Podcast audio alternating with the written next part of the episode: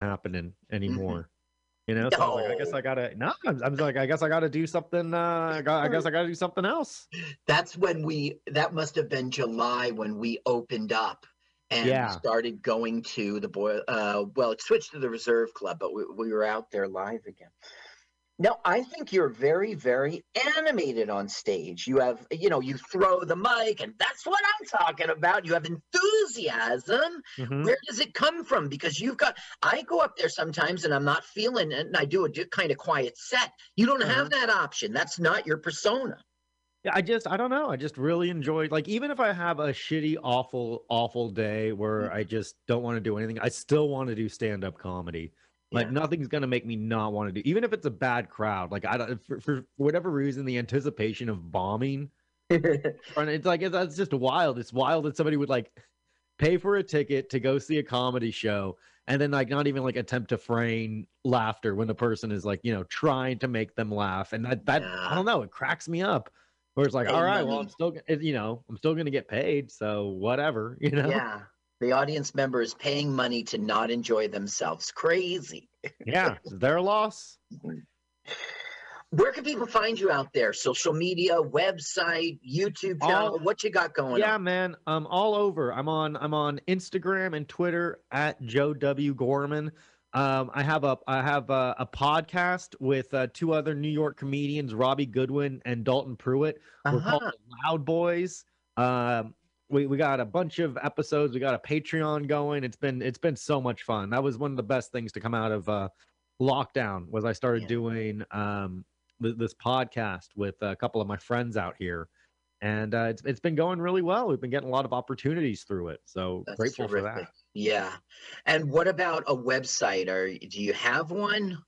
I have one. I haven't updated it in forever. If there's any web designers that are listening to this and would like to help me, uh, please, please help me. Uh, my my website, I, I pay for the domain every year, um, and and I just never use it. But I'd rather not. I'd rather have it and not need it than need it and not have it. Exactly. Uh, but you can go to joegormancomedy.com.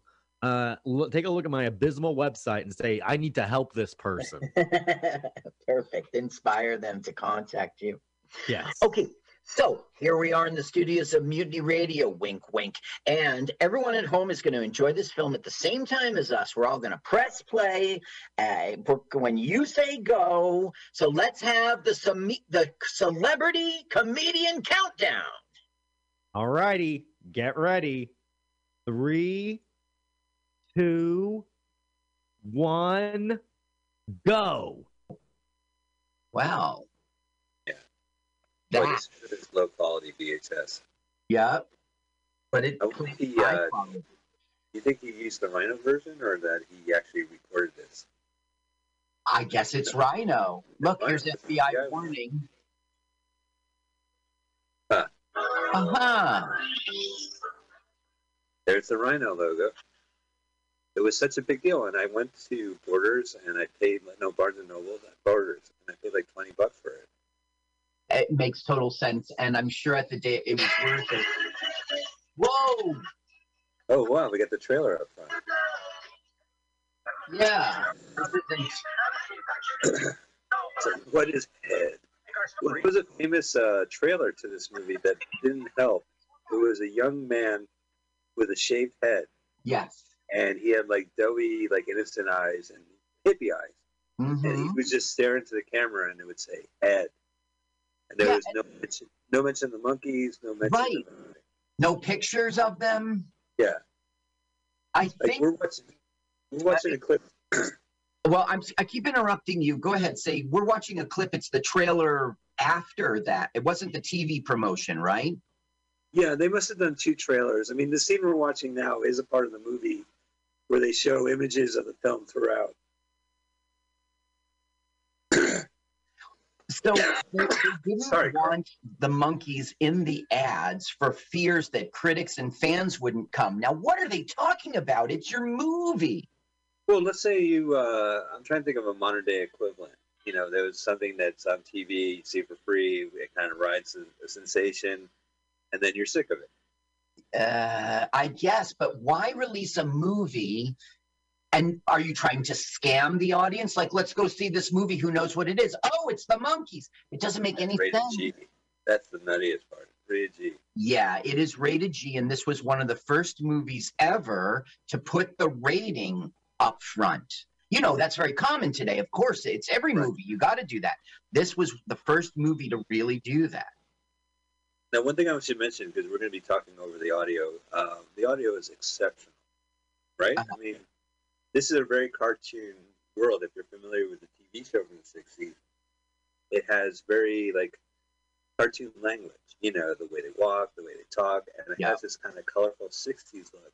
But the sound itself is extremely cartoonish. You know, mm-hmm. listen to the honking. Like, there must have been a guy who was in uh, sound department just having a field day. It was Jack Nicholson. Jack Nicholson did it. Shut up. Yeah, it's true. Jack Nicholson co-wrote this movie, and he shows up in a kind of miserable scene, but uh, he did not do the sound. Wait, uh, okay. Uh, this is according to the internet. I don't know if it's true. Jack Nicholson compiled the soundtrack album, which approximates the flow of the movie and includes oh, large portions of the dialogue. He saw Michael Nesmith at work in the studio, asked if he could help, and Nesmith just let him take over because I wanted to go home. Yeah, that sounds like a Nesmith thing. No, but I'm talking about like the honking and the beeping. Listen to the he walks by these soldiers and one's going to go blip blurp. Here, you want to bring the sound up? Oh, sure, sure, sure.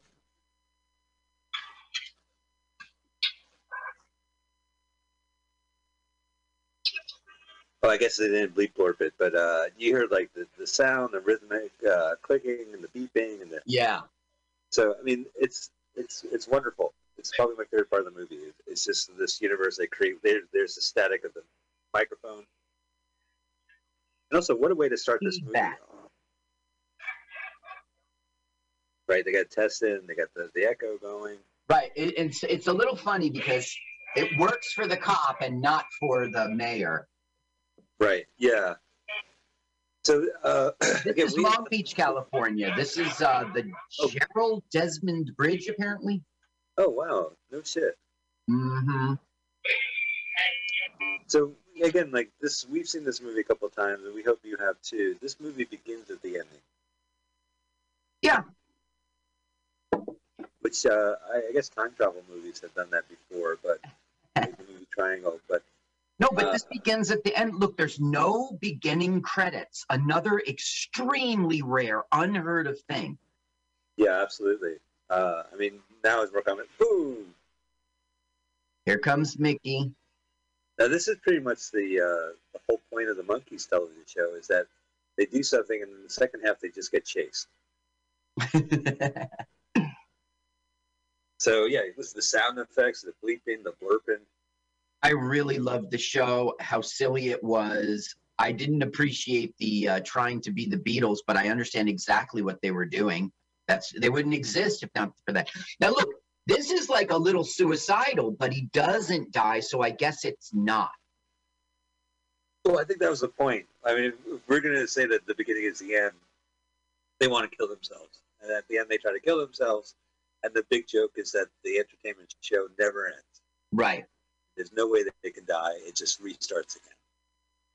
The internet claims there are so many continuity issues with this fall. I don't really care.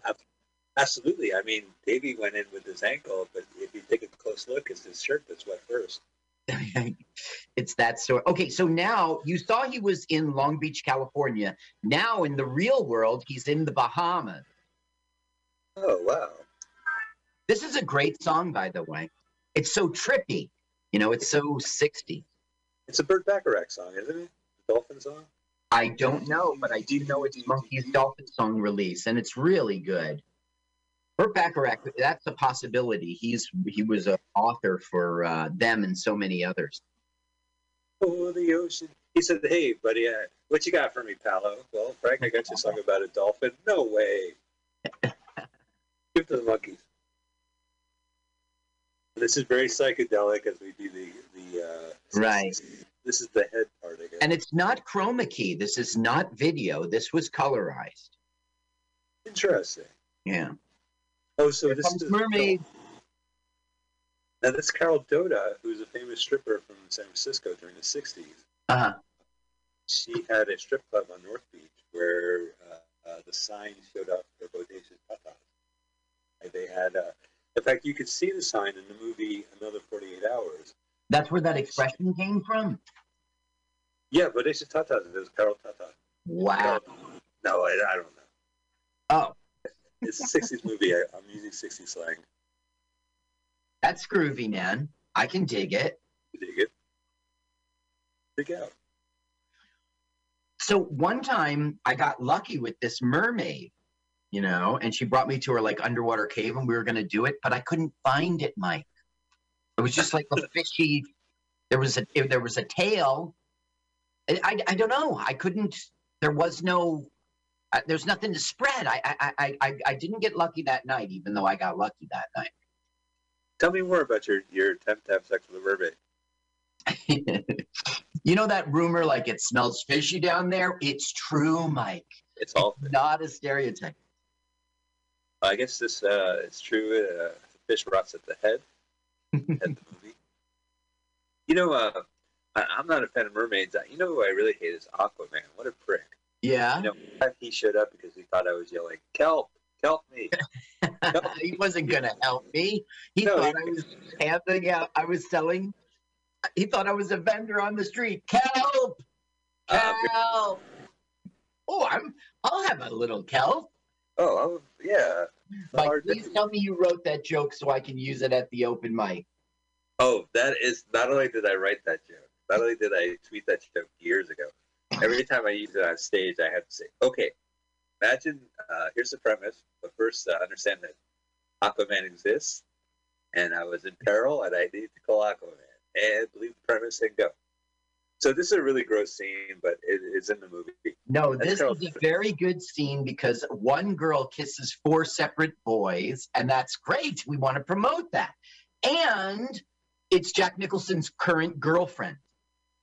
Really? I thought that was Carol Doda. Uh, I'll get the name for you. But it is his uh here we go. Really? There's Davey. No, not David P. So he Peter Tork passed away recently. Uh, David yeah. Jones passed away. Uh, David, we know he went. Yep. Uh, I don't really want to mention this, but uh, I I follow a gossip site called Crazy Nights and Days, and they had a blind item saying that Michael Nesmith's uh, caretakers is just exploiting him. And, oh. Isolating him from his family and stuff like that.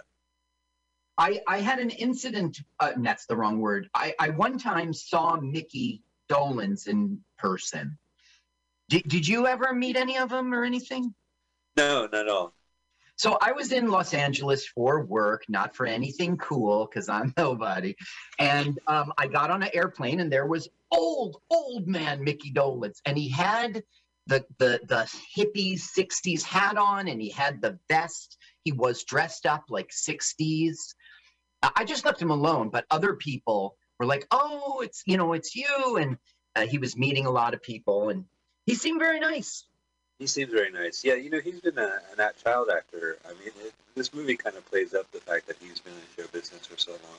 But he comes well, across. His father, uh, his father was an actor. In one of these scenes, there will be a um, a guy named um, uh, RCA Victor, and he will be wearing the same exact outfit he wore with Mickey Dolenz's father when they made a movie together.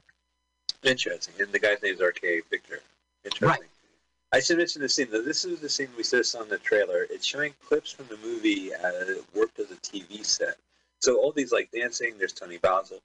Uh, we're going to see this. There's Mickey getting attacked by bees, but you know because this is pop culture during the war, it ends with that infamous scene of the guy getting shot in Vietnam. Yeah, yeah. This is so, really of the times. Yeah, and this song is saying the money's in, we're made of tin. You know, hey, hey, we are the Monkees. So they're they're pissing on themselves up front. Yeah, and they do in this whole movie. In this movie, they step away from their bubblegum image and try to be hippie not try to be they they genuinely are i don't mean they're dishonest but i'm saying they want to change their image and that's what this right. film is about well i think all the, everyone involved are, are, really good and the product they came out with was great but they're trying yeah. to yeah give me what does it spell? War. Right. this I guess they're saying that their groupies are the equivalent to Vietnam. Well, no, now I don't know why, but now they will be in a war. I don't know that it's Vietnam. Uh, right. Okay, here it is. I found it. M- M- Muriel Machu is the girl who kisses all four of the Monkees near the start of the film, Jack Nicholson's girlfriend at the time. I was totally wrong. No, that's okay. I also found his name is Victor Mature. Mature? Victor Mature. He's a famous actor, dude. And it was George Dolenz who was Mickey's father. He was in a film called Timbuktu in 1958. And when there's this cop in a bathroom, we'll see him in the mirror. He's sure. wearing the same costume. Uh, poor Davy. See, Davy's so short. Well, because you, you get to see like, like Pete, Pete, Peter is like, I don't care. Here, take my helmet. Right? I don't care about this. And Mickey's always pissed off in this movie. He's, great. You see how he bumped his own head just then? Yeah. Look at that fro, man. He must have had protection. Right now, he's like, why wear a helmet? For what? You know? Right. Like Mickey seemed like such a classic professional. Like that, of course, in the in the older Mickey era, he's going to dress like he's sixties. He still he still looks like Mickey Dolenz. You know what I mean? Like, yeah, yeah. Oh, it was clearly him when he was. I mean, his face was very aged, but so what? That's Mickey. It was so clear. And let me tell you, Mickey, he was so fine. He was so fine. He blew my mind. Hey, Mickey. Hey, Mickey. Hey, Mickey. She's in this. Yeah. Oh, yeah. She dances with Davy. They do. uh they do costume changes and they do. Like, Maybe this is why you knew so much about her, Toni Basil, when we did uh, the um, Robert Downey Sr. film.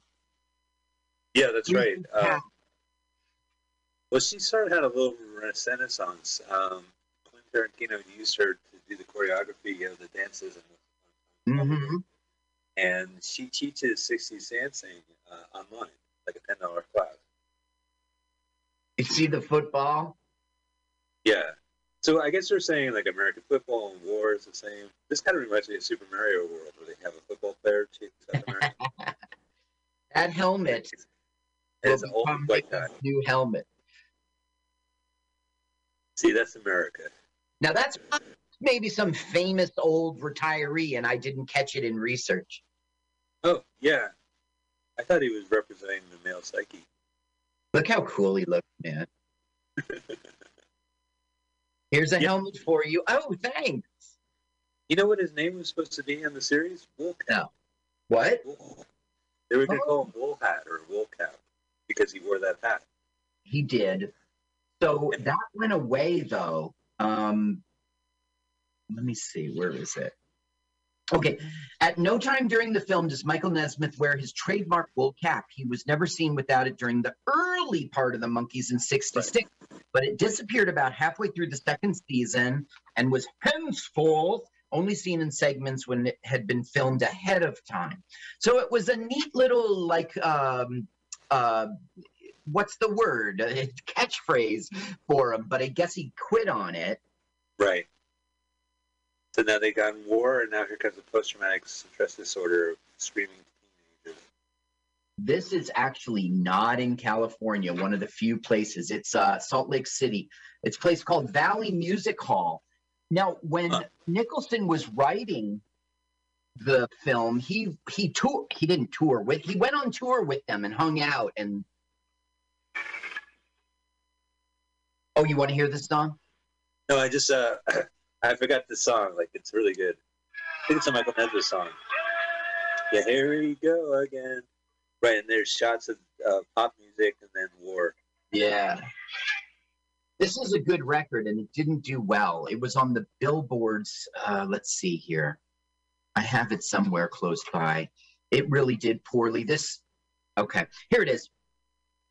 Um, the Head soundtrack peaked at number 45 in the US charts, the first time a Monkees album had not risen to the top five. And Porpoise Song, which was really good. Yeah, that's uh, the Dolphin song.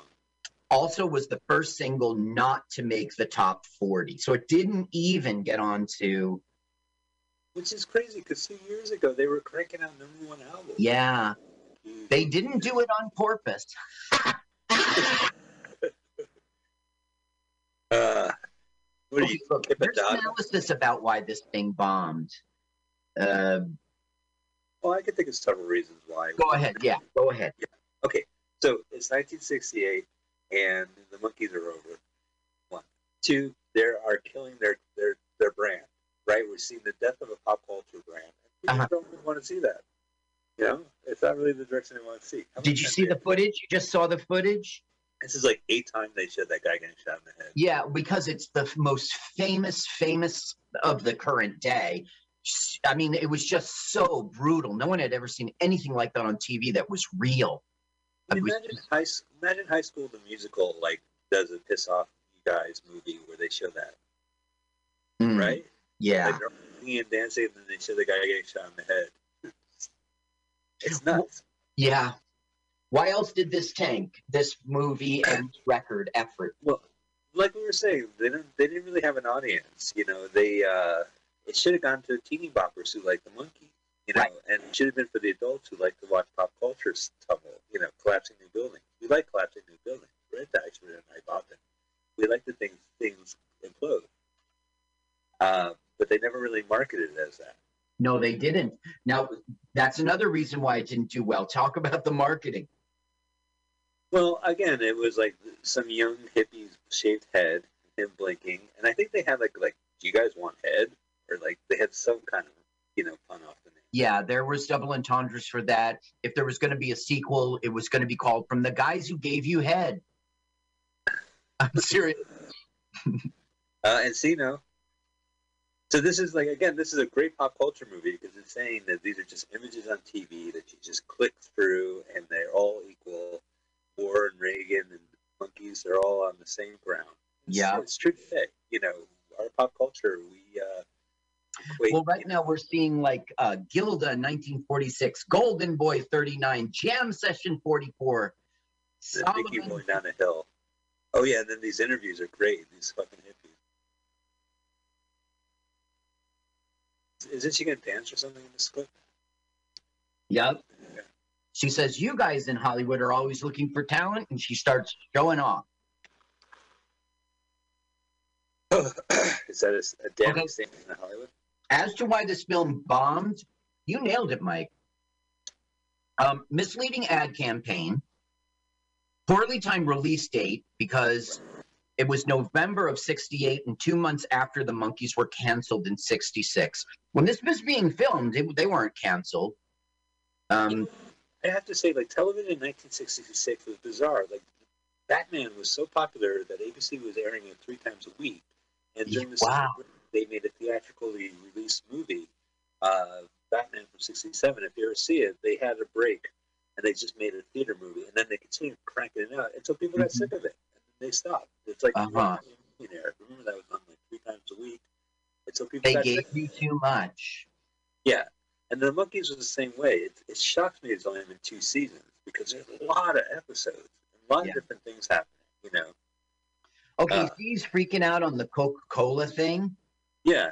Yeah, Coca Cola did not like that. And they really? failed, but they tried to get an injunction against the film. They're making fun of their current jingle, which was on TV commercials.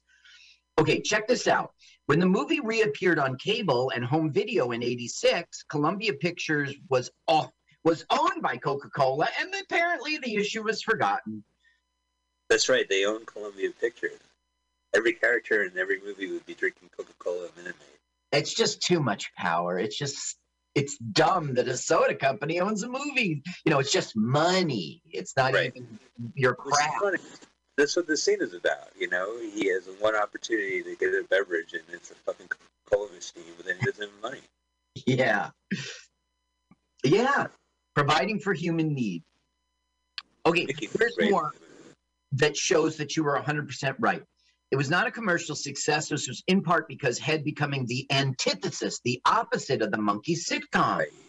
Comprehensively demolished the group's carefully groomed public image, while the older hippie counterculture audience they had been reaching for rejected the Monkees out of hand. So they alienated their teenage fan base. They failed to attract these adults.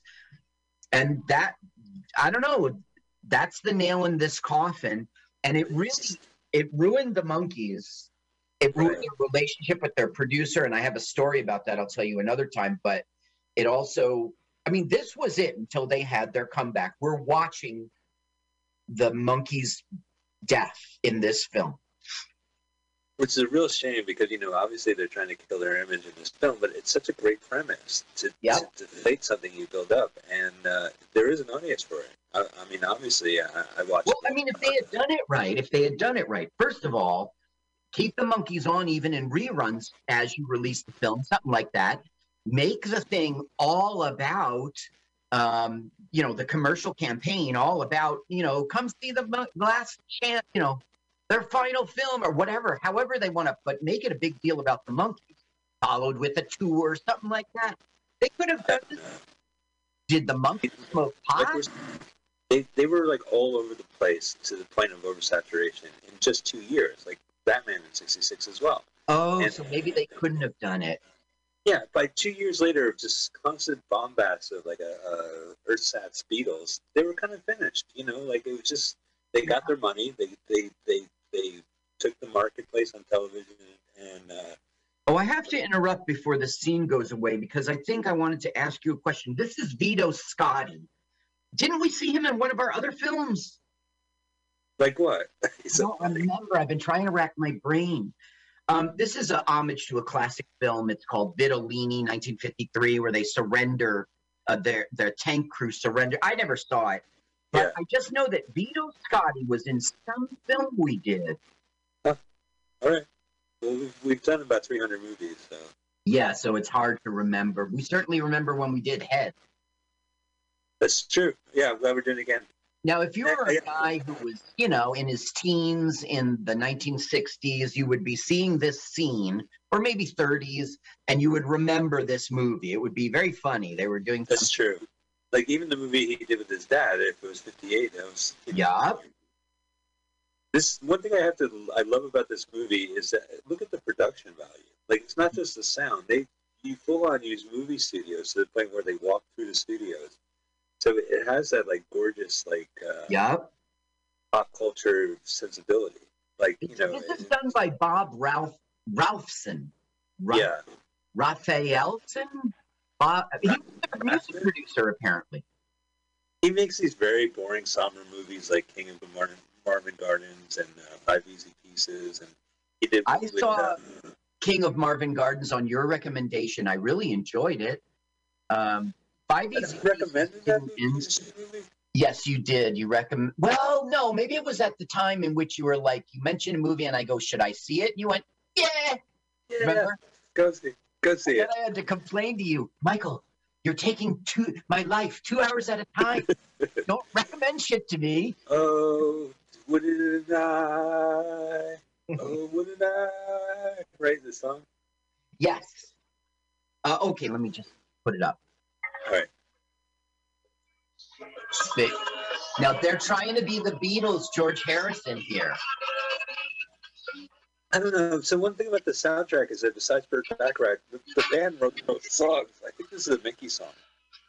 Yeah, it it's it's very of the times. If you hear that Indian influence, yeah, right. But then you hear Simon and Garfunkel kind of chorus. See, here's Here's George Harrison. Ooh, it's Mystic. Specifically fantasizing girls. Now here's Simon and Garfunkel. Here's the mamas and the papas. Can you dig it? It's so know, would you like to let it show? You know, yep. if I could choose to be born and live in any day and age, I oh, would choose to be in my 20s in the 60s. Yes, I would. Such a Gen X regret. just, just to go. I was born like 15 years too late. You'd be. Uh, civil rights was a fucking mess. It was worse than it was now. You don't want to live through that shit. We are living through this shit now. It's a piece of shit. There's a fuck going on. You've been drafted in your twenties. You don't want to fucking sick with the eighties. You grew up in the eighties. there was no well, listen, I have to tell you about this Bob Rafelson, right? Right. This whole movie was born out of him wanting to make Easy Rider. Yes. He met Dennis Hopper, Peter Fonda, Jack Nicholson, and he wanted to produce their film. And he went to Columbia Pictures and he pitched Easy Rider. And they said, well, maybe. Maybe it was a musical. Do this Monkees movie. Really? Yes. So wait a minute. Peter Fonda directed uh, Easy Rider, right? So Bob Rafelson didn't get enticed to that. Well, it was a he was a producer. Uh, he wanted to produce their film. I might have said director. He was directing this film. I, um, I'm not sure, but he was the producer. And so, I don't know. Rafelson agreed. How do you say his name? Well, yeah. I mean, Uh, Easy It's funny because Jack Nicholson at the time, he was a, like a contract actor. He was on television. He, he was in a bunch of like uh, the Wild Ones, like you know. Uh, and we saw the Trip, the Roger Corman movie. Yeah, we sure did. And uh, he no, it was it wasn't Roger Corman. It was a fucking Dick Clark production ripoff of a ripoff of uh, Corman. Here's Teri Garr, by the way. Yeah, our Star oh, yeah. Trek connection. Boom. Now this is a great scene, and Mickey's such a prick in it. Yeah. So they have the the western set, right? And she's like, you know, pouring her heart out to him, and he just doesn't care. Mickey really. Yeah. It's pretty terrible. He's like, this is all bullshit. That arrow, it's fake. but God, even her acting is cartoonish. The way he grimaces, yep, pull it out. Right, you'd expect to hear a popping sound. Oh yeah, hey, where's Mickey and uh, Peter? They're at the Harlem set. But he gets really nasty at Teri. He's like, "Yeah, whatever, lady, shut up." yeah, whatever, lady, shut up. Yeah, like here we go. Now he looks like Agarn on F Troop. He really does. I'm sure they used the set of it, the the Indian extras. One of the sets that they do on this was Rosemary's Baby, 1968. Oh, really? Yeah, they'll be on Rosemary's Baby's on the set of it. This is my favorite part of the. Your favorite what movie? Satan movie? No, I I, could care less about Rosemary's Baby. This scene where he just walks through the set. Oh, oh, oh, oh. And then, uh, so we have another movie set, and this is kind of funny. It's like a premise of a boxer you know, in his hometown. He's playing violin right now, right? Um, let me put it up. Sonny Liston will be the boxer we see in this. Yeah, he gets to, uh, Mickey gets to pick the boxer for the boxing scene, and he picks right. Liston, who's just standing there. right. Yeah, he, he he passes by all these people he can beat, and he goes, "Oh, this guy." this guy, right? Who happens to be Sonny Liston see artifice and reality just kind of splits. They live in a world. I mean, that's that's kind of the premise that they can't escape this. They're trapped in a box in water by Victor Mature. Oh, this guy, man, he's in everything. Yeah. Look at Davy's little outfit, man. Hello, Davy Jones. So they showed up in the in the Brady Bunch movie. You remember that scene? Yes. And and uh, I didn't remember that it was the movie and not the show. Uh, Davy Jones appears and he sings and yeah. Well, he, he's, he shows up in the TV show. You're absolutely right. He's, oh, okay, okay. He, they win a date with Davy Jones and he shows up to the household. But so in the, the Brady Bunch movie from the 90s, you know, they kind of call name check it. They're doing a, a talent competition and the Brady's sing this awful 70s tune. Yeah. And the judges, who happen to be the members of the Monkees, love it. okay, let me tell you a little story about this. I already told you how uh, Bob Rafelson got put up to do this thing, right? Right. So he went with Jack Nicholson and the Monkees to it's Ojai, California. I don't know, OJAI. Yeah. Ojai, California resort where they smoked a lot of pot and just talked into a tape recorder. Then Jack Nicholson took those tapes and used them as the basis for the screenplay. And then, according to Rafelson, Rafelson says this when he structured the film, uh, he was doing acid. They're like, oh, the Monkees, Monkees are terrible. They're here. I, I just mentioned that. They like got together and hung out, smoked pot, spoken to a, but then the lion's share of the work was uh, Jack Nicholson. So the Monkees are not credited. Okay, when the band learned that they would not be allowed to direct themselves or receive screenwriting credits, Dolenz, Jones, and Nesmith made a one-day walkout, and they didn't. They they did not appear for the set for the whole day. Only wait. So which one's the scab then? Peter Tork. Yeah. But okay, they won because they got more money. They got a large percentage of, of share of the film for the group. But it wrecked up their relationship with uh, Rafelson, who had been their producer. He right. is another reason why they died. He would not produce anything anymore. He walked away from them. Now, they, uh, this, by the way, is a great scene. They're all assholes. He's he, uh, Peter kind of sees through the bullshit, right? He's looking at his ice cream cone melting. They are, they, but the but the but the waitress is the real asshole. No, they're they're they're the ones picking on the waitress. Now we should see Jack Nicholson and Dennis Hopper in this film. Oh right. Yeah, I forgot when he shows up. This is funny. Listen to Davy. Because they're doing like Woody. He's he's trying to flirt with her, and then it just gets into a nasty repartee. Yeah. Repartee. But she uh she dishes. You and me. Into each other again. there, he's getting beat up by the waitress. That's Sonny Liston. And look how fake the boxing is. It's hilarious. If, look, watch how he doesn't hit him. He goes, touch, touch, touch. you know, and Davy Jones gets knocked out. Are you there, Mike? Oh my goodness, ladies and gentlemen, I have been left alone. That's fine. That's fine. I'm all you need. That's not true. We need Spiegelman. So this is Sonny Liston beating up Davy Jones, and it's funny because it's fake. There you are. Yeah, I was just talking about how like Sonny Liston's really just tapping him on the chin, you know.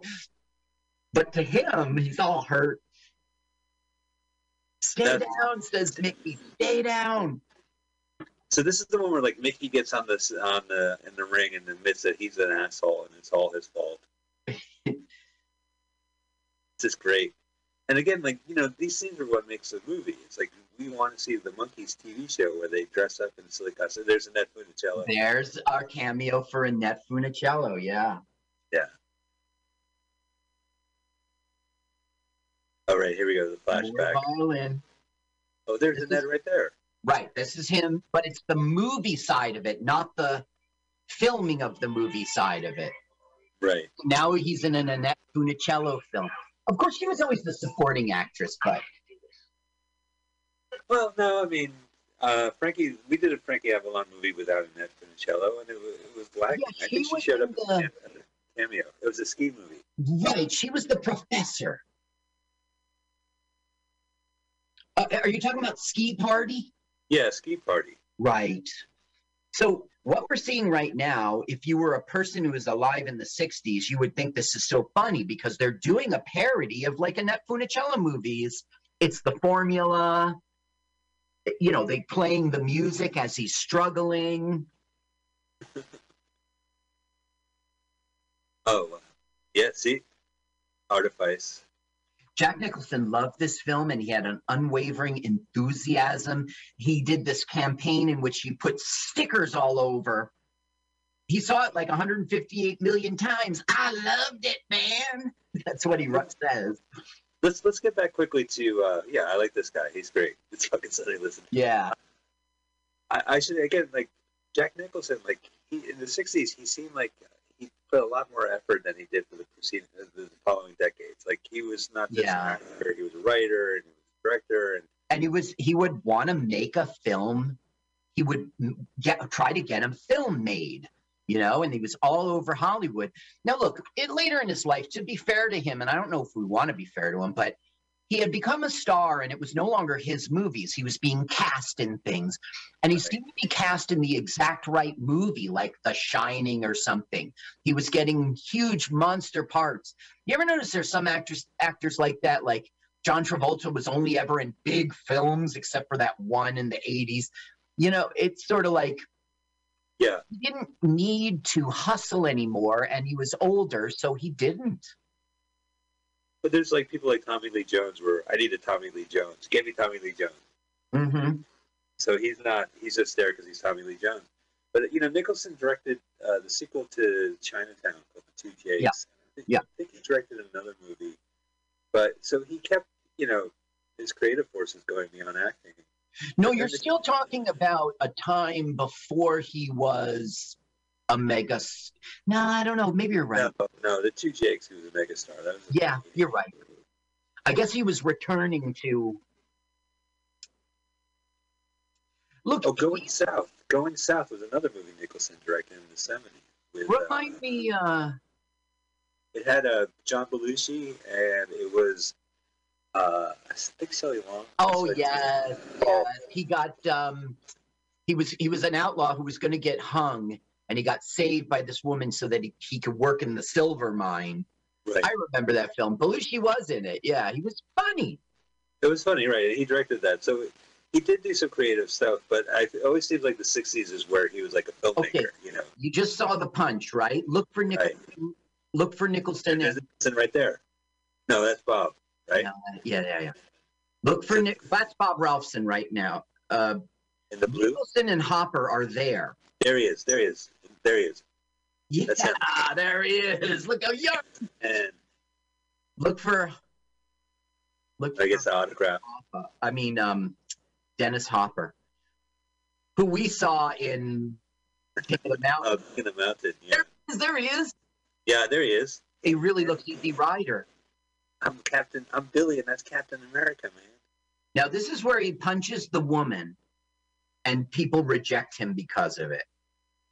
Well, they didn't like him to begin with. Remember, they walked into the commissary and everyone left going, oh, the Monkees are coming. That's right. now, I think this was unfair, you know, that he hit a woman and then everyone rejects him. Don't you agree, Mike? I mean, we should be allowed. Oh, uh, yeah. It's only fair. Yeah, it's only fair. Wait, what? look at this. Now we're going to edit that out. Snip out the what? Mike agreed with me. Yeah, there they go. Goodbye. Reject. The camera go, literally goes to the wall. Yeah, like like Peter had like some soul in this thing. This is a oh. good movie, man. I, I don't know why everyone, you know. Yes, I do know why. It was it was a million reasons why this didn't work. But if you just look at the work as just the movie, it's a great movie. Well, all right. Let's take this scene for example. It's a cute okay. scene. He walks through a bunch of studio sets of different seasons. But like, you know, if you paid money and you're sitting in the theater, you'd be like, they, yeah, you know? they, this is production value. I mean, it's a grand, open, wide space. It's clearly no set or a painting. There's no, there's no plot. Like if I paid money and I'm sitting in the theater, at this point I go, oh, I got fucking ripped. You know, like. Well, it's just supposed to be visually stunning, but you might have that feeling, yes. The yeah. same thing happens. They're in the desert. They're in the Bahamas. They're um, uh, most all of it is shot in California. Oh, this is the Kermit the Frog song. Oh, why are there so many songs about rainbows? Wait, is this the dad song? Davy Jones does this lovely song about a very sad kid. But he's on a stage. It isn't that song. This sounds like uh, Mickey singing. Oh, wait, we were just in the winter. Right, exactly. They're hopping all over the place here. This isn't like plot driven, this section. Actually, nothing is plot driven, right? Yeah. Do you mind manning the phone for one second? The sound, you want it up? No, no, I, I, I have to step out for a second. Oh, just do the show? Okay. Yeah. So I will talk about some interesting things about this film just for the hell of it as we watch here. I talked about the day walkout. Okay, the strike ended after the first day when to mollify the Monkees, the studio agreed to larger percentage share of the film's net for the group. But the incident damaged the Monkees' relationship with Rafelson and Bert Schneider, and they would effectively it would effectively end their professional career together. And they would play like other bands. I'm not reading this. They would. Oh, here it is. The they would play albums on the set by other groups like Electric Flag, and they would scream out, "That's real rock and roll!" like insulting the Monkees. So the tension was not throughout the film. It was just right around the day of the walkout and the week that followed, or two weeks that followed. Eventually, everything was cool. It took them two months to film this thing. Uh, let's see, three months. It was February 15 to May 17 in 1968. So, just according to the internet stuff, they were friendly again, but they would never really work together again. Um, see. It's a, it isn't, yeah, it is. It's a sad closure to the Monkees' career. This, uh, the, the, the things around this film. This film itself is fine, and I like how they're stepping away from their sitcom bubblegummy uh, TV show and trying to be part of the counterculture, which they really were in real life. Um, so I think it was a bold effort and if it had been done right and promoted right, etc., I think it had a chance. The guy who did the music, now they're going against commercialism here, as you can see. Hi, Carl. Hi. You were seeing them go against commercialism. Um, the Beatles, like uh, Day in Life, right? you know, the Beatles, uh, the film's incidental music was composed and conducted by Ken Thorne, who's done other films of ours, but who who also did the incidental music in The Help by the Beatles. Oh wow. Yeah. Yeah, this film has a lot of help aspects. Like it, it really tries to be like Hard Day's Night, like the TV show. Yeah. This is things are weird. Lip, lip, lip, lip. Now this is a place called the Hyperion Sewage Treatment Plant in Playa del Rey, California. Playa del Rey. Playa, Playa del Rey. But homie don't fly that. Playa the Raw. Playa the Raw? Damn it! Look, Damn it. homie don't playa. Listen, I know you're from New Jersey, but in California we pronounce it Playa de Pla. I love this. Playa del Rey is how we say it here in Jersey. I love that guy's guilty look while he drinks that liquid.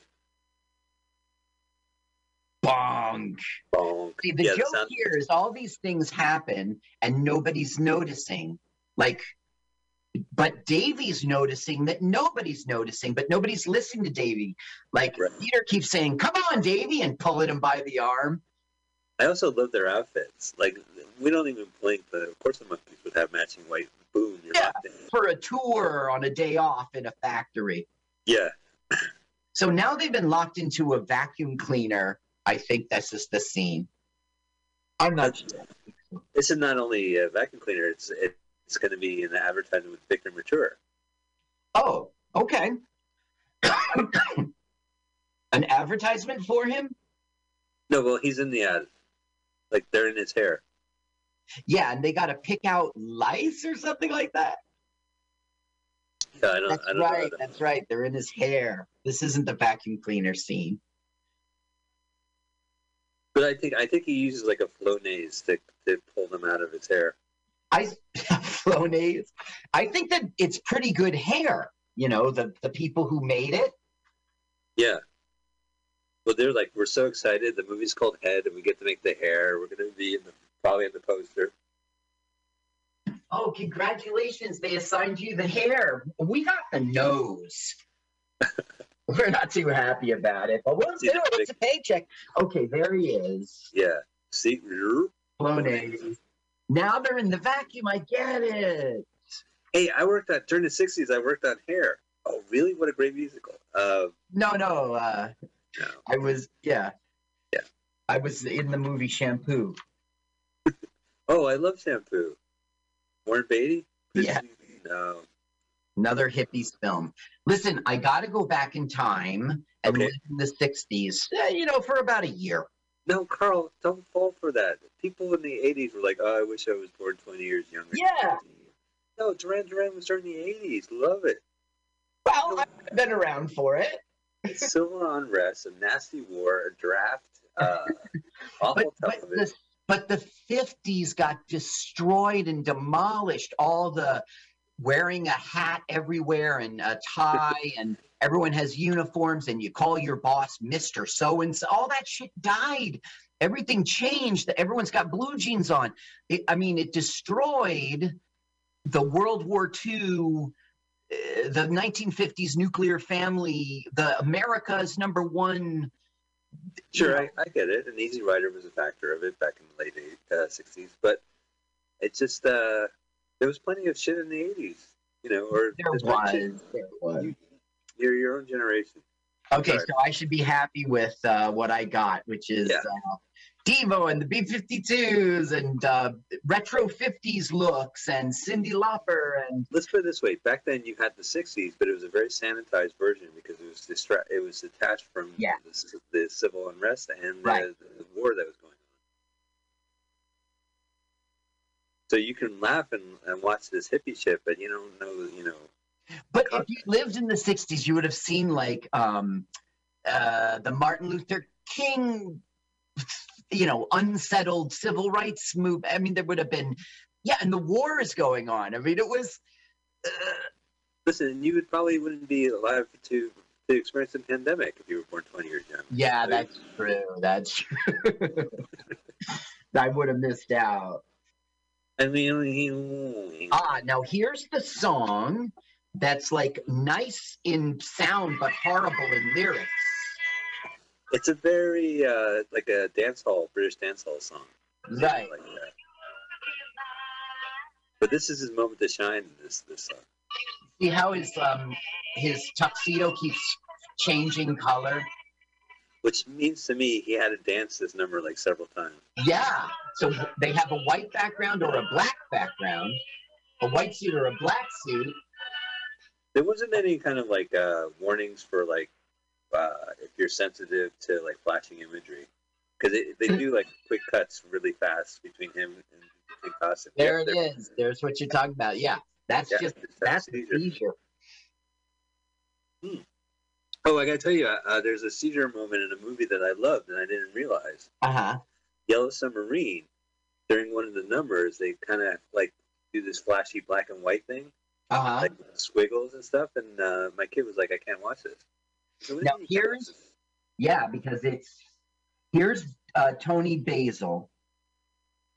Oh, Mickey. Yeah. Now look, there's a rumor that it's Mickey Dolenz is who that's. Oh, Mickey, you're so fine. Uh, I doubt it. Yeah, I doubt it too, but it's a rumor. That song is so crass and like calculated. I mean, it's a wonderful song, but it's not a wonderful song. You're right the first time. That was a bubblegum pop crafted. Yep.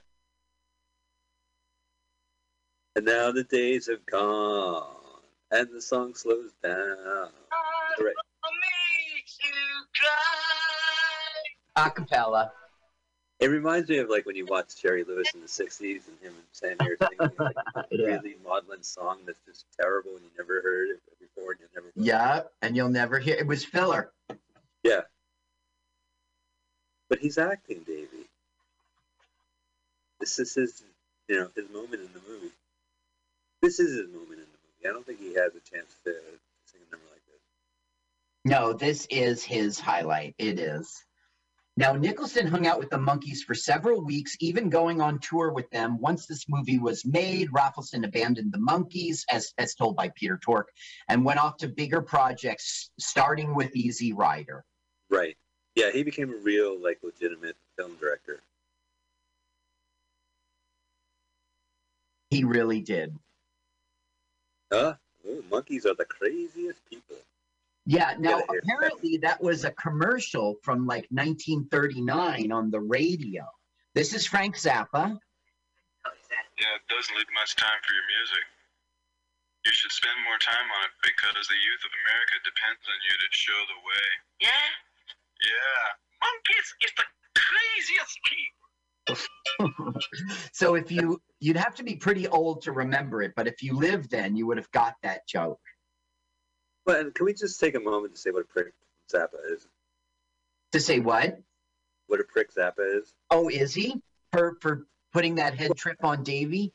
He kind of he, he kind of gives a backhanded compliment to Davy. He's like, "Yeah, that's great, but it doesn't give you time for your music." Yeah, right. You're fucking up. They're back in the Davy's studio. Character played it well. Yeah. I always thought like, didn't they, wasn't there a cow in the TV show that talked? I don't know. I've seen every episode. I don't remember. I don't know if it was their landlord or like it was like an old relative, but he showed up with a cow with a cowbell. I mean, I might be getting it mixed up in the movie.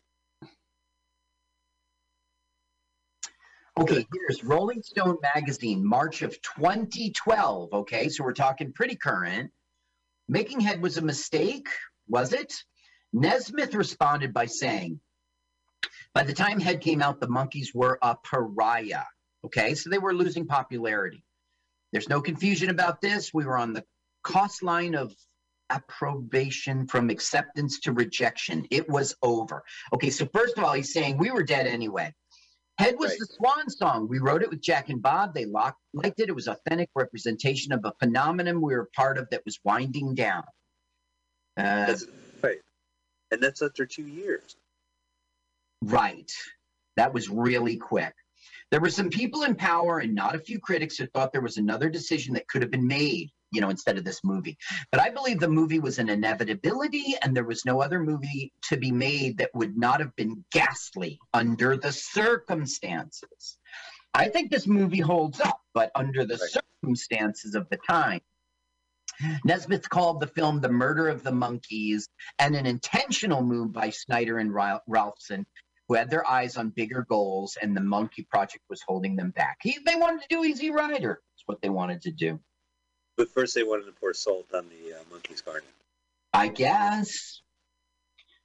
This this scene kind of trips me out, right? That, well, this uh, is where I'm going to see the cop in the mirror, and then. Yeah. Now they happen to be a mirror with a medicine cabinet inside. Whoa, that's right. I forgot. Oh yeah. Yeah, it does a weird thing. So he walks slowly away. Oh no, right. Now this thing I'm going to mention. Uh, He's Peter whistling "Strawberry Fields" by the Beatles, by the way. so much going on. We had Zappa and the Beatles. Yeah. O- open the mirror. You'll see a big eyeball. No, oh, it's not there. Nobody gives money to a man with a sense of humor. Right. Which is such a stupid phrase. I guess they're trying to say like because they were clowns and no one took them seriously. In 2001, Davy Jones said that the monkey should have never made the movie at the time. I don't know if he's right. I'm glad they did. Well, it gives like fans like us uh, three episodes worth of material, right? I mean, it's a 90 minute movie. Nobody lends money to a man with a sense of humor. That real deep. He was the, the piss outside my window. the puddle of pee. I mean, this is basically three episodes of the Monkees without the fucking laugh track. Well, it's not really the monk, the spirit of the monkey show at all. So we're getting better than three episodes. You know what I mean? We're getting a different take, and it's tricky and psychedelic. Yeah, that's true. But I mean, when the show was wrapping up, Micky Dolenz directed the last episode where the CBSI was brainwashing people, and they were definitely going through a, a direction, you know, and it, yeah. that yeah, that, yeah, yeah. That episode's I feel it in this movie. Like that's the that was the inevitable next step. But yeah, I mean, like this the TV show had this horrible soundtrack, uh, laugh track, and then halfway during the middle of episodes, they would just be chased by women. I wish that I wish that they had done a tribute, like a five minute segment, which was a tribute to their TV show, in which they like walked into some bubblegum set of their house, right. and you know we would hear the laugh track, and they would do some cliches from their show. But I guess they were depart- they're doing a departure here. Check this out, Mike. A poor audience response at the August 68 screening in Los Angeles eventually forced the producers to edit the film from the original 110 minute length to the 82nd, 86th minute minute head that premiered in New York City on November 6, 1968. So they're saying here, I mean, the producers, that means Ralston took it from 110 minutes to 86 minutes. Right. It, so was it really because of a bad response or they, were they kind of sabotaging? I don't know if they were sabotaging it more than they were trying to uh, just take out a lot of crap. Yeah. Oh, I, I like this. So, so, I like how uh, Nesmith turns around and says, "Yeah, this what."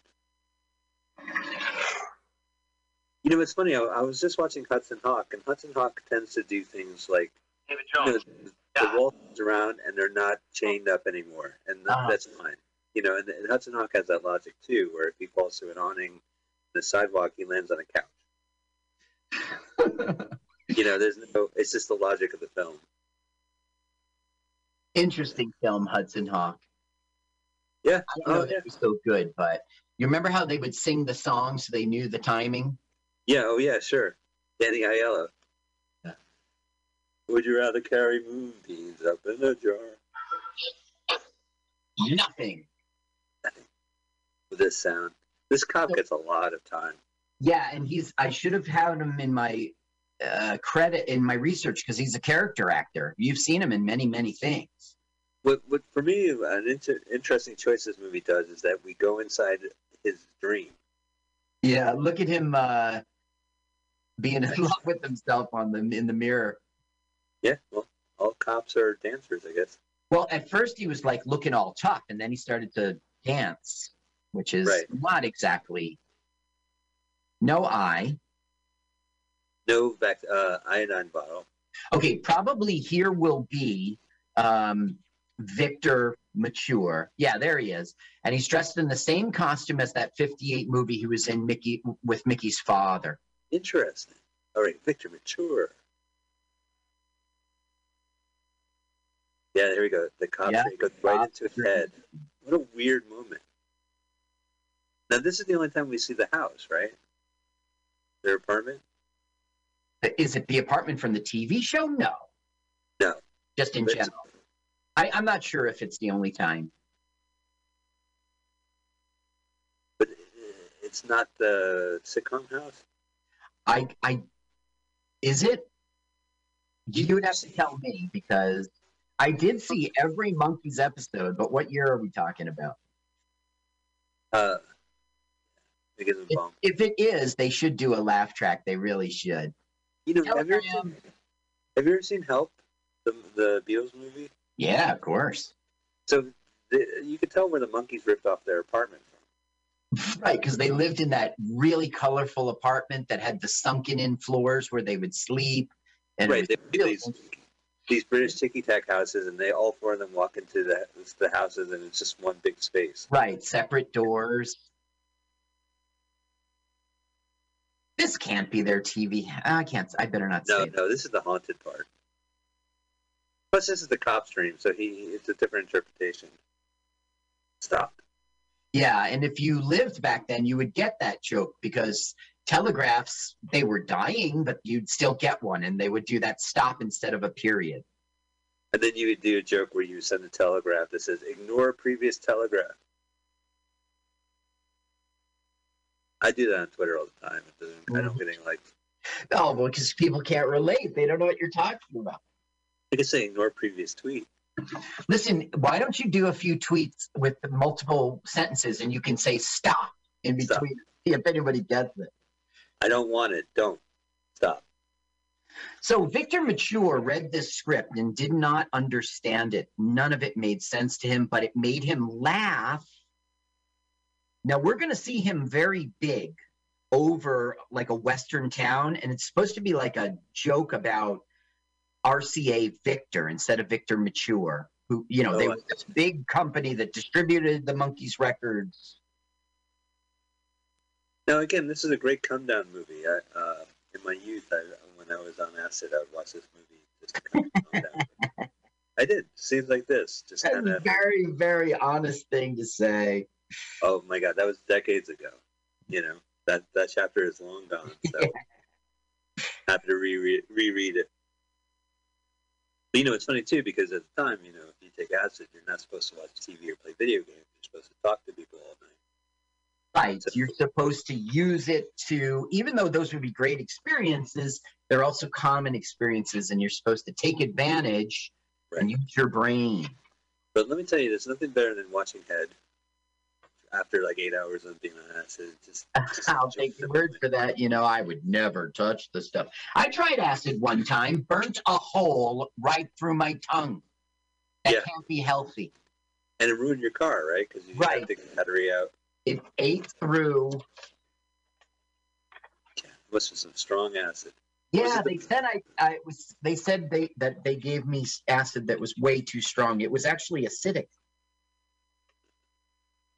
Was it brown? Did you eat the brown acid? yeah. Not the brown acid. Oh, it's the TVA. It's a pandemic. Can you dig it? So this is an interesting scene because he gets bombarded by people worshiping him and like wanting him to party. Yeah. He doesn't want to party. He doesn't want to have a good time. That's and right. He whispers something to him, which is, you know, his mom famously uh, invented liquid paper. Michael Nesmith's mom, mm-hmm.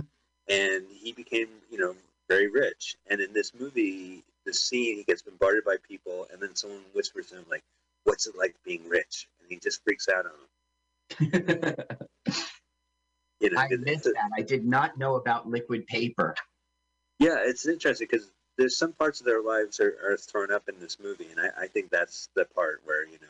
Very good everyone's having a good time in the place, and he doesn't want to be part of it. He didn't ask yeah. for it.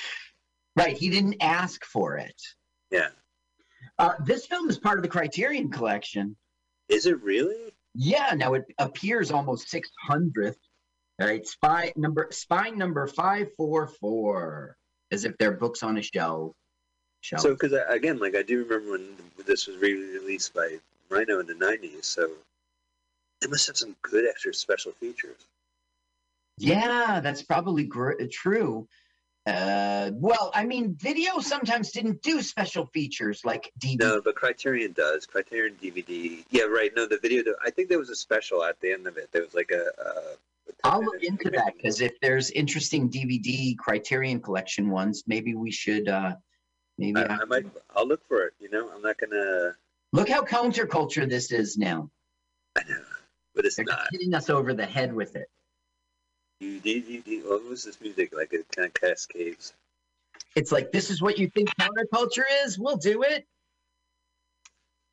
That might be Michael's song.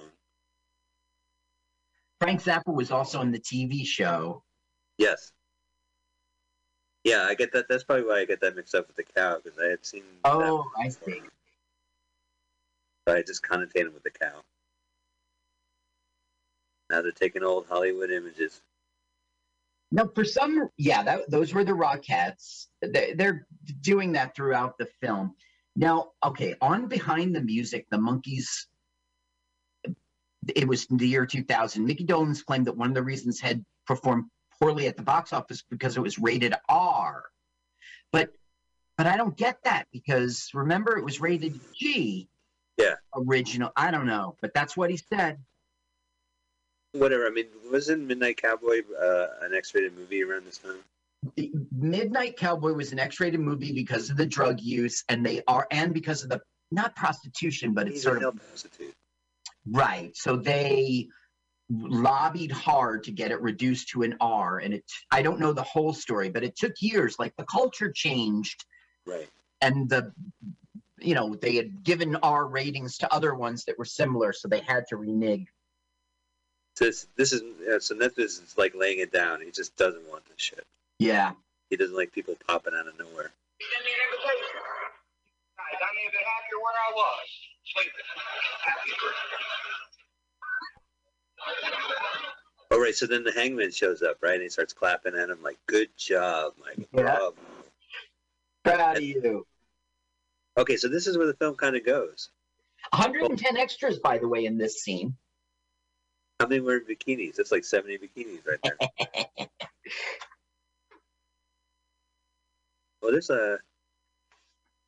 Yeah, what a great set. So yeah, at this point, this movie becomes the chase, right? They, it's just they're going to set it up, and they're just going to get chased by everyone. Well, I don't know. They con- they conflict with this. They have a conflict with this guy. I mean, it's ta- it's verbal. Let's see. I don't know if there's a chase. I think the idea is that like they do all these vignettes, and then finally it, it the vignettes catch up with them. Like That's certainly the TV, like you said, in the TV show, they would make some action. They would take some action, and then people would be out to get them. Yeah, but like they had a scene with him, and then he shows up later saying, "We're not done." You know what I mean? Like it's uh, you, you think this little sketch is over, but I'm mm-hmm. still here. Look at him backing up and cowering, cowering. Right, while the psychedelic lights play behind him. They're shooting hullabaloo behind him. now, Sean Lennon loves this film. Um, and he he says, "Head is like my Bible. Any project or important thought I've ever had was inspired by Head." Now, look, that was something he must have said at one for us. That can't be true. You know what oh, I mean? He must have just been spouting out crap. But he loves uh, this film. The Man on the Street. Yeah, much better than anything uh, John Lennon has. Oh, oh, oh, oh, you know, Last Train to Clarksville. That really sounds a lot like the song "Help." I don't know if John Lennon heard Last Train to Clarksville before he wrote "Help," but it's suspicious. So the Beatles ripped off the Monkees, is what you're saying, oh, and, and they ripped off the Beach Boys' Pet Sound, right? Uh, I don't know about the Beach Boys. I just know that the Monkees came out, and the, then the next thing you know, the Beatles were like, "Oh, we're the British version," and uh, it was such a clear ripoff. But I don't know. History doesn't agree with me. I wonder, has there been like a recent thing like the Monkees where uh, there was like a big pop thing, and then there's a ripoff that becomes just as popular? Well, they did. Um, I'm a believer on Shrek. That's not exactly what you're talking about. Uh, no, I mean like if there was Menudo and it was popular, and then there was a ripoff of Menudo. Oh right, right. I don't think the Monkees wasn't the new Monkees an attempt to do that. Yeah. So it was, and again, like I, will tell you my experience. So yeah. you know, MTV during it was big, and they would say, you know, what was MTV beforehand? The Monkees, and the Monkees started showing up on MTV. They would do these yeah. Marathons. And suddenly the Monkees came like was reintroduced and there was talk about doing the new Monkees. And part of the promotion was that if they had open auditions in New York and Los Angeles, and being a 16 year old New Jersey. Yeah, and you had a great look, Mike. You were thin and gawky. Uh, you think you really yeah. would have been great on it. So I, I went to New York. I, I took the bus over and I waited in line for the audition. And about four hours into it, I get there and there was like harmonicas and all this shit. And they said, "Do you have any musical this and that?" I said, "Nope. I just love the Monkees and I wanted to be in line." And they said, "Great. There's the door." And I go, "Thank you." Thank you. Thank you for coming. And then they said that they they hired everyone in Los Angeles anyway. So ah, uh, so nobody in New York even. No it was just a publicity stunt that I was part of, you know. Look at this guru motherfucker. You know, I half expected to see a toilet flush in this. Psychedelically right. speaking, with, with the mind, yeah, you know, Meat Beat Manifesto samples this movie a lot. They sampled the speech. Great uh, band. Uh, yeah, great band. That, Yip Yap music, I believe. That man on the street bit where they're like, uh, and I'll whip him. They, he sampled that. Yeah. It, I think the joke here is he's in a steam room, so you would wear a robe, but guru wear robes. And it's basically the bathroom scene.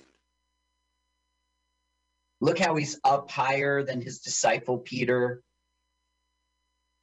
Man, I've ne- I've been in plenty of steam rooms. I've never seen like. Uh... Oh yeah, there's a joke. You know, one thing about movies and steam rooms, you can't talk in a steam room, right? Your lungs are like into your chest. You know, I've often thought about that, but sometimes when they're doing a movie scene in a steam room, there's really steam. I've often thought about that though. It is difficult to there's a sensation when you speak in a steam room. Right. So if you're making out in a steam room, like you know, if you're watching a Cinemax uh, movie where they're making, that's you know, God bless you, but geez. And then when they talk like Blues Brothers, they have the whole band in the steam room. Right. They're making deals. It's like I look at how they're ignoring him. This was supposed to be the three monkeys, like uh, hear no evil, see no evil. Whoa! I know Great it's angle. what a tacky shot. What a tacky, terrific shot. Oh my God. Whoa. More, more. It's terrific. It's um it's uh it's cowgirl position. Look at Irene Genie there. Yeah, no, that's pretty sharp. And she's not jumping off the building, so we can move it. Wait, is she drinking a V8? If he, she jumped off the building, those parachute her pants would balloon like a parachute. it's well, just I don't know if uh, drinking a V8, but bingo. He was. He was drinking from 1968. Wow, man, nothing like a, cool V8 on a hot movie lot. Yeah, really. Tomato juice, great. Great. Oh, Um, it, Oh, did she jump and get caught? caught. We missed it. yeah, look at how she's acting. She's just kind of like doll like.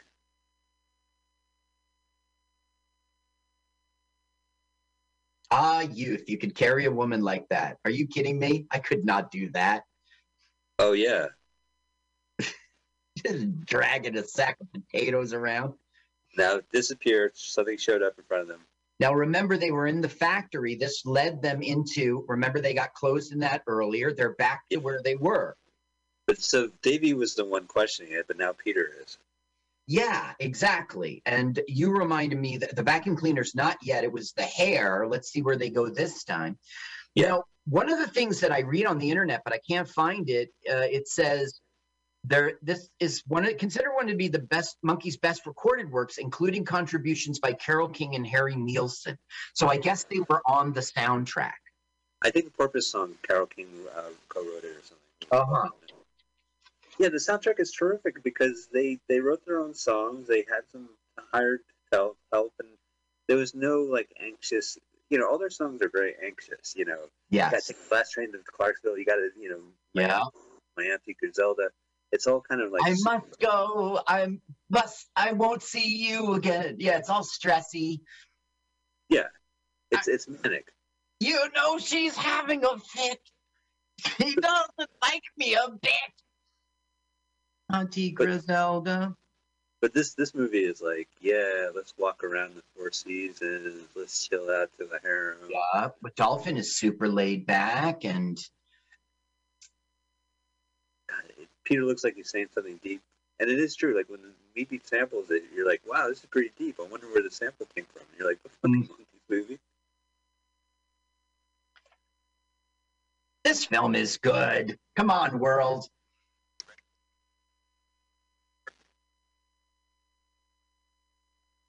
For fear a Monkees' movie would keep serious movie critics and movie moviegoers away, the producers decided a promotional campaign that emphasized the film had nothing to do with the Monkees. Isn't that a stupid choice? There's some movies that do that. You know, it's because you just need the idea. Well, there was this one great promotional campaign. It was a Woody Allen movie about them doing a bank heist. Take the money and run. Shot in San Francisco. Not take the money and run. This was the one which was really about. Um, they got the uh, Tracy Trace. Uh, Tracey Ullman. I know what you're talking about. It wasn't Manhattan Murder Mystery. It wasn't. Uh, who's that very funny lady who had an HBO show that bore, bro, that Tracy- gave birth to the scene Simpson? yeah, Tracey Ullman. Ullman. Yeah.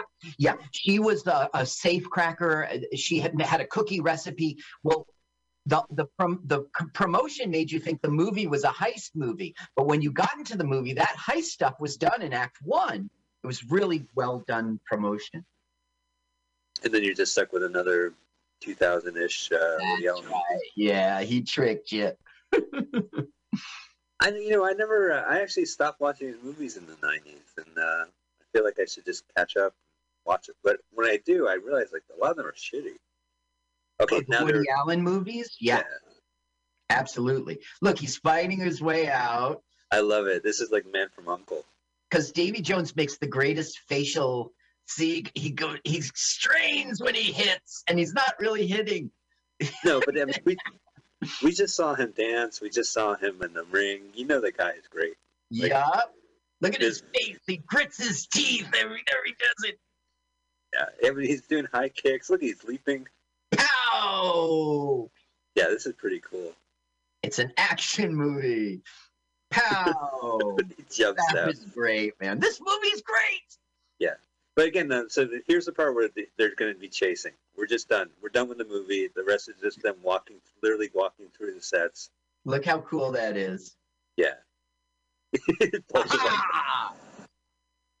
now there was scripted a speaking part for that horse, but due what to well, it was conditional. The day of shooting, and they only had the horse for one day. Unfortunately, that he was a little sick, and and he was horse. He was a little horse. Yeah, and he couldn't. At the now, day, remember this guy from before. Now we should mention that that joke always has to be during the day of the shooting. yeah. Yeah. You can't get away with that one. You can't say his little horse for the month of September. He has to be. They pull out a cannon out of nowhere. Like they're done. They're done. They're in complete control of this universe. Now here's RCA Victor, apparently. This is great. God bless him for doing this movie. Look how great happy he is. Like he's just he's dressed in the worst clothing. I missed him because you know the internet, just like you said, he's a big star. He is a big star. Victor. Well, it was before your time. It was a little Victor immature for you. Yeah. now this is great. Like they actually shot this. This is all practical. Like yep. they, they got a helicopter and they made a big box and they yeah. went over the desert. Now the box, this box that you're seeing, and it's in several scenes, it's inspired by this lounge area that was built for the Monkees during the filming of their television show. I'm reading now. Between takes, takes, they grew bored and wandered around the studio, often getting lost. So Screen Gems Brass added a special room to, next to the sound stage. That was the box. They would spend time in there studying scripts, composing, playing music, smoking, which was forbidden on the set. Colored lights were added to page as a pager for whoever was needed on the set. So these That's are all the characters here. in the movie. Yeah. There's Which, Victor again. We should mention one quick thing about Screen Gems. Uh, uh, a friend of mine is a film director named Rodney Ascher, who just did mm-hmm. uh, Glitch in the Matrix, and he did a short called "The Logo from Hell," which is about the Screen Gems logo at the end of their shows. The yeah, and how jarring and how uh, scarring it was for people. Like people really got upset by it and it would haunt them. Wow, that's creepy you and it's on YouTube, so I would check it out for sure. The logo from Hell, Rodney Ascher. But you, you remember that Screen Gems logo, right? The, the, yes, I do. The yeah. logo from Hell. Yeah, it's it's really well worth it. He's a he's a great filmmaker, and uh, this movie just shines. Take that, Coke. You know, another yeah. movie that Coke got pissed off was Natural Born Killers because he used their. Wow. Their... I, will be right back to you. Did you see that hit yeah. So natural born killers had coke in it and a, and a not flattering light. Yeah, because it was it was interspersed with a murder. It, he would cut oh. to like their oh. crimes and then a coke commercial. Look, you see how they're going back to all this stuff. Yeah. That, you know, he falls on the cow with Frank Zappa, and now they're back in the cantina. But this is also like you know this cartoon aesthetic where all you had to do is speed up the action and put on a laugh track, and you got a television show. now, Nick, Nicholson wrote this stuff with them talking into a tape with their ideas, but hey, honey. Yeah. Yeah, so yeah, there's Micky just rapping inside the box. This, I mean, they weren't far off about television. Oh, here it comes again. Oh, my favorite scene. Faces of Death. See, they cut to a cartoon of uh, shooting. They're all equal. Yeah. They're all magnetic tape images the Negativland uh, song where they're like, "Oh, creepy! Oh, that really happened." Oh no, it didn't. It's magnetic tape. Wow, look at that bra. Oh, oh there's the, that's the head. That's the guy from the that's trailer. The, yeah, that's the commercial. So I do like TV. I like movies that piss on TV like this. You know, this these are just images and all images. Yeah. Remember, I told you that in Los Angeles they premiered this and they didn't have a good uh, outing and everything. They named the movie, it wasn't called Head, it was called Movie Untitled And the real joke of that was movie was spelled M O V E E, just like their name Monkees. Oh, I see. Clever, That's right? No, horrible. I would rather see a movie called Head. Well, you won because they changed it to yeah. Head. It, they were going to name it Changes, which was a Monkees album and a David Bowie album, but they were going to name it Changes also. They didn't. Ooh, another David Bowie reference. You know, Bowie's real name is Davy Jones. Yeah, that's right. That's right. But David Bowie, he's dead to me. He is dead to me. that's right. Davy Jones is his real name. So he had to, he had to change it because of his Monkees guy. Same one with Bo, with Bow, uh, he mispronounced Bowie. Bowie. Right. George Harrison would say Bowie. Oh, really? People off. Yeah. He says, I can't see you, David Bowie. Who are you really? You're always under makeup. You're he, in there. He kicked the television set, which caused the Monkees to react because they are television images. Yeah. So this is beauty. I love this music. So we're getting to the beginning of the movie. Exactly. Yep, there we are. So now we know why they ran. That's right. And we didn't see these other guys before. But I mean, I'm sure this was like a pot inspired dribble into the tape, and then Nicholson made it happen. Yeah, I agree with you on that. But this is like they're ultimately they're going to go in the water and they're going to be captured in the box, and Victor Mature is going to drive them off, and they're off for more adventures. Like the, the entertainment never ends. Yes, they try to kill themselves in the beginning and the end of this movie, and it doesn't succeed. And it reminds me of Marvel properties. No matter how many characters die, they're always re-brought up. You know. What about Iron Man? That guy is gone, daddy, gone. But I think you're still right. I mean, they're making sequels of people who died in Infinity War. Well, I mean, you got you have your Black Widow, you have your uh, uh, your Loki. Loki died. I, I mean, why keep dragging this shit out? Yeah, yeah. And even like Cruella is like the character's been defined. Why, you know? So I can relate to the commercial property. They're trapped. These characters are trapped. They're never going to be able to die. They're never going to. They're always going to be brought out for your entertainment. And then the Porpoise song plays again. They're all jumping. Dick talk. I spoke to a porpoise. He told me what's up.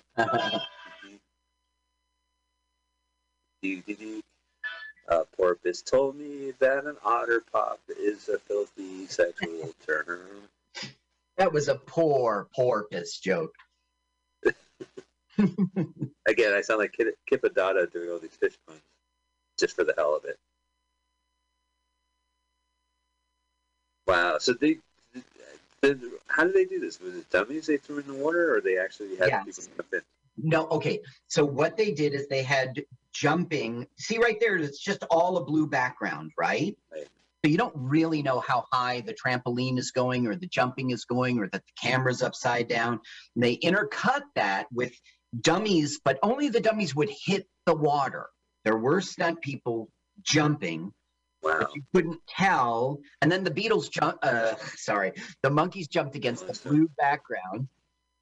And they, I did that in the uh, grasshopper one on fish burgers. He falls right. off the roof. And then I have the shot of him zooming down past the camera, but it's all blue. You can't see how high. And then he jumped off the shed and hit the ground, remember? But when yeah. you cut them all together, he fell two stories. Right. Oh yeah, the miracle of uh, editing. Yeah. Any public, domain television show from any public access television from the 90s. So now it's not just Micky in the water like in the beginning; it's all of them. Yeah. And this is the Bahamas. And they're trapped. They hit. They hit a wall. And then off we go. Now this song, by the way, I fucking love. Look, they're in their box. You get the joke. Ed. See now, but here comes. That's the... where they were trapped when they were doing their yeah. TV show. Now, I have to tell you something embarrassing. Like when I started doing comedy in the '90s, I sang this song, this song on stage. Like I uh-huh. have a tape of me going, "Hey, I, I, had this song stuck in my head. I have no idea." Timothy Carey, Vito Scotti, what a cast. Yep. C. Jones. I mean, these are names I should recognize. Yep. And I mean, uh, Timothy Carey, Percy Helton, Ray Nitschke. Yeah. There's Terry Garwood. Her name is spelled with a Y. Carol Doda. We so know Carol. So Porpoise song was covered by Carole King and not had anything to do with Burt Bacharach. Perfect. Yeah, it's just classy. So even this movie, the, the studio door closes and the film warps and, and goes up its own ass, I guess. That's Tony right. You've got uh, credits written backwards, the names written backwards. Right, I didn't even notice. Yeah. Still coming down, man. This is a great film. Dude, yes, the music plays. There's a laughter at the end too. Raybert. Thank you, Columbia. Look what a great logo. What's hey, happening to it, Mike? What's that? What's happening to the logo? Oh no, but there's like a laughter. I want to hear the one.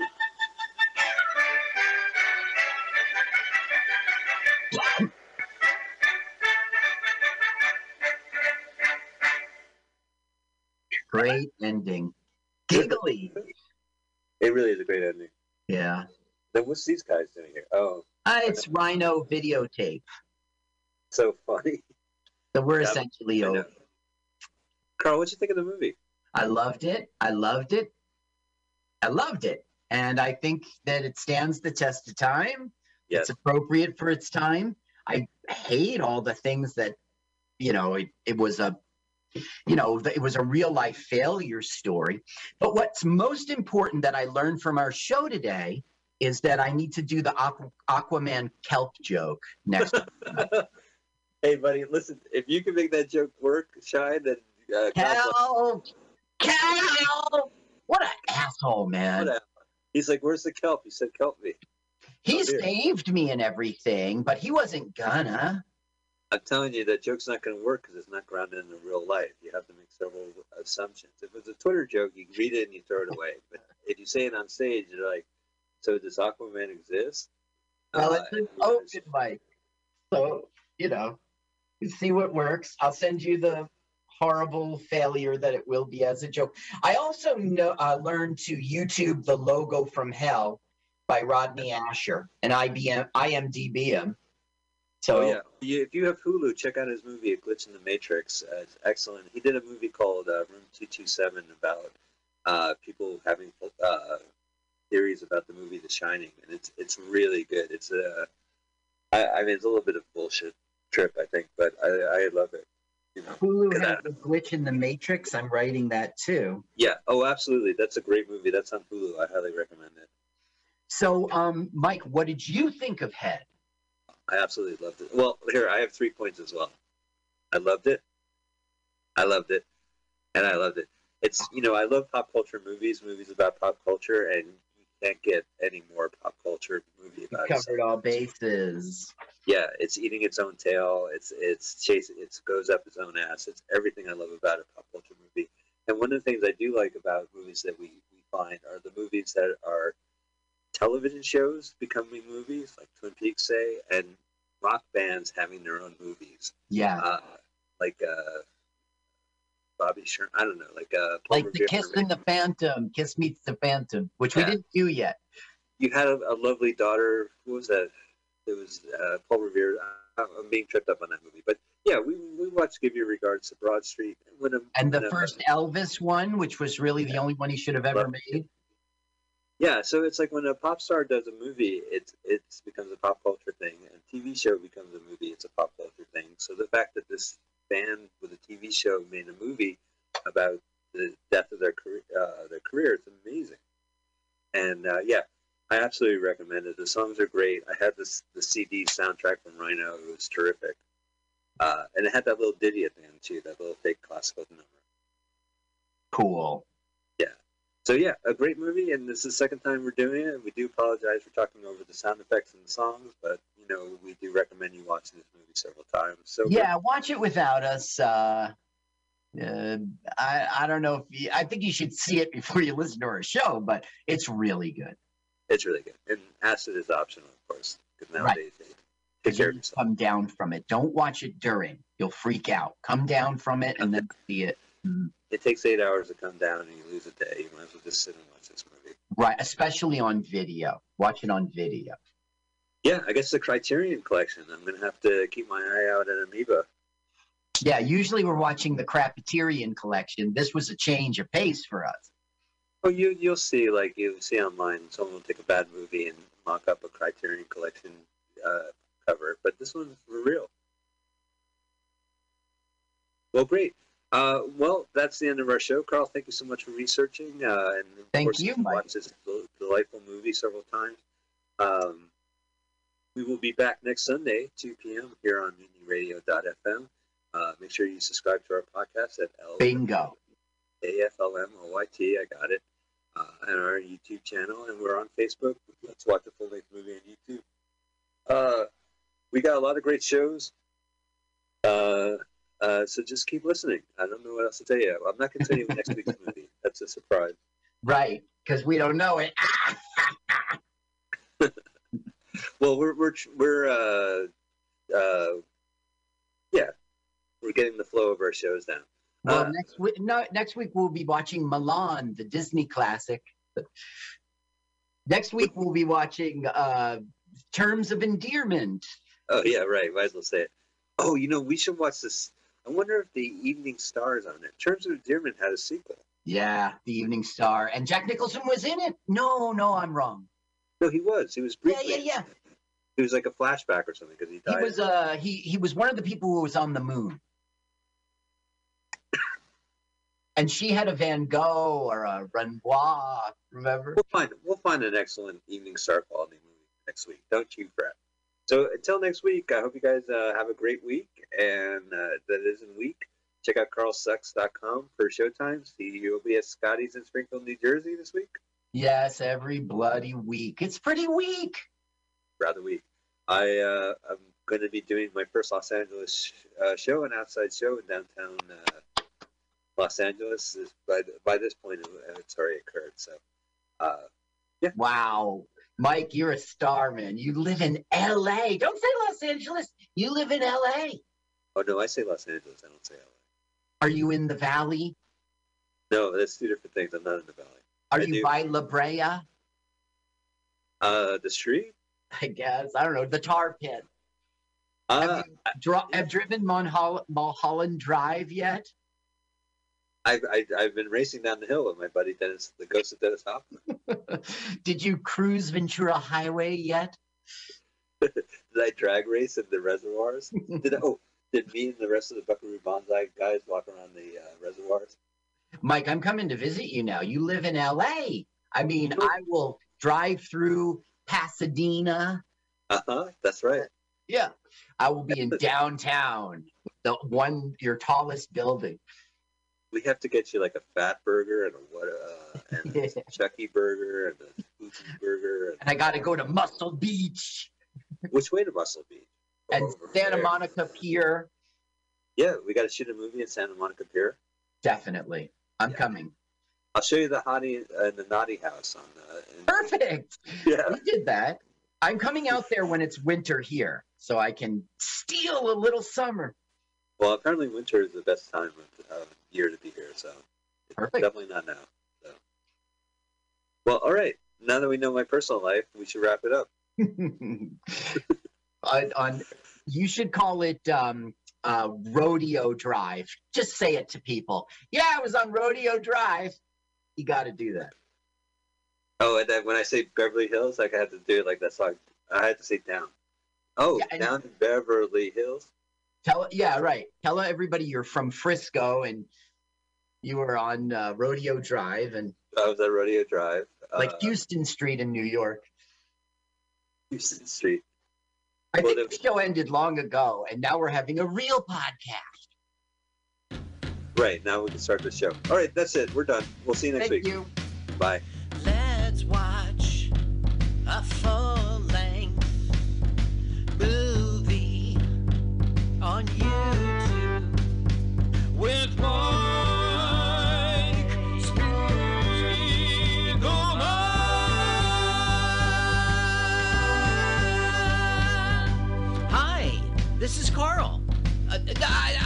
Friend. I wrote this song. Uh, my turn-ons are satin sheets and waves champagne tickles my nose. I love to pee outdoors. Listen, you should follow me on Twitter. It's Jokes to Carl, the French duh, not the oh, oh duh. Let's watch a full-length movie on YouTube with more.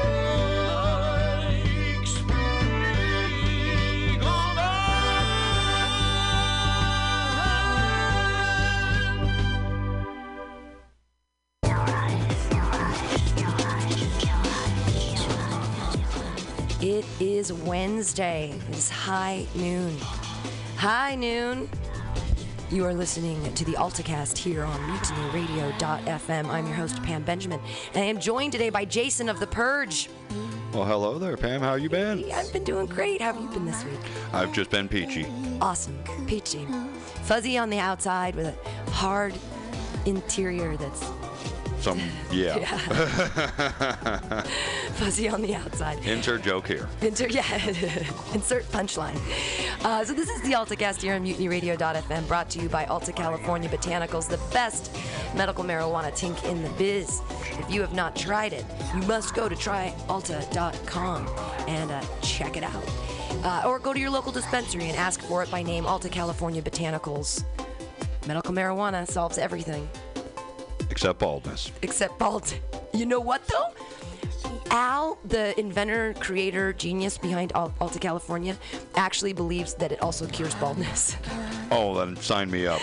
Yeah, I need a cell number immediately. Stat. Because he's bald and, and uh, he started using it on his head. But the other thing is that he was using the uh, THCA, the acids of the plant, on his head, and he used to have like pre-cancerous like lesion kind of not lesions. That's the wrong word, but like um, age spots and the whatnot, and they all went away. Now that is really cool. Yeah. So there is possibly some really decent health benefits uh, aside from what you've already mentioned. Yeah, taking cannabis is uh, going to solve everything. So uh, that's what the show is usually about. But today we are training Jason. Uh, you're going to listen to his show, The Purge, every Thursday morning from 8 to 10, coming up soon here on the station. But we have some music. We're going to talk. We're going to figure all this stuff out. So, uh, I'm, I'm, excited to find out a little bit more about Jason and find out some of the, the music that he is into. And we are going to start that up right now. Uh, tell us a little bit about Tool.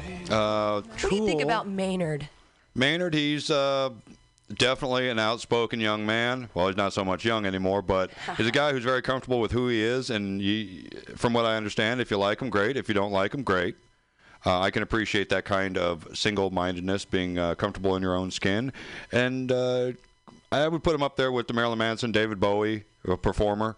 Have you ever tried his wine? Uh, no, I have not. I had actually looked online and saw the different types of vintages. He takes his wine seriously. It is expensive as fuck, but one of my uh, favorite people, Snackmaster uh, down in San Diego, is a huge Tool fan, and he actually came up to San Francisco just to go to a wine tasting of Maynard's wine, and he spent like I mean, it's expensive wine. Oh, maybe he could loan me some cash to go try some of that wine. yeah, it's really great. It's grown in Arizona in this weird rocky place, and uh, there's a great documentary on it. So I had a lot more respect for Maynard after I watched the documentary on him making wine. It's called like Blood into Wine or something like that. No shit. Yeah, it's really uh, good. Look yeah. it up on YouTube. Learn something new every whatever. day. Yeah.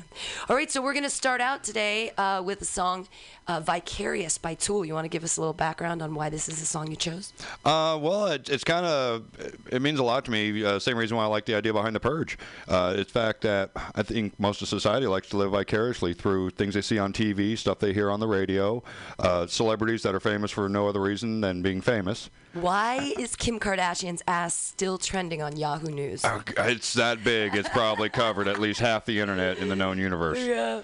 So, you know, for whatever reason, people just uh, are drawn to demagogues and, and cults of personality. We're not necessarily talking about uh, despots and tyrants, but yeah. people that are just attention whores. And then, but the thing that always wows me is that we give them our money. Like every time someone buys a People magazine, they're just throwing money at this you know infrastructure of to go take pictures of these people when they don't want pictures taken and but that's a thing they have to do because they're famous but they want it and then there's a PR agent and Anyways, I don't know. yeah, oh yeah, definitely. Because you know what cracks me up the most about the uh, celebrities that lose their minds in one way or another is that they, they seek that fame, they seek that fortune, they seek to somehow make a make their little niche in entertainment.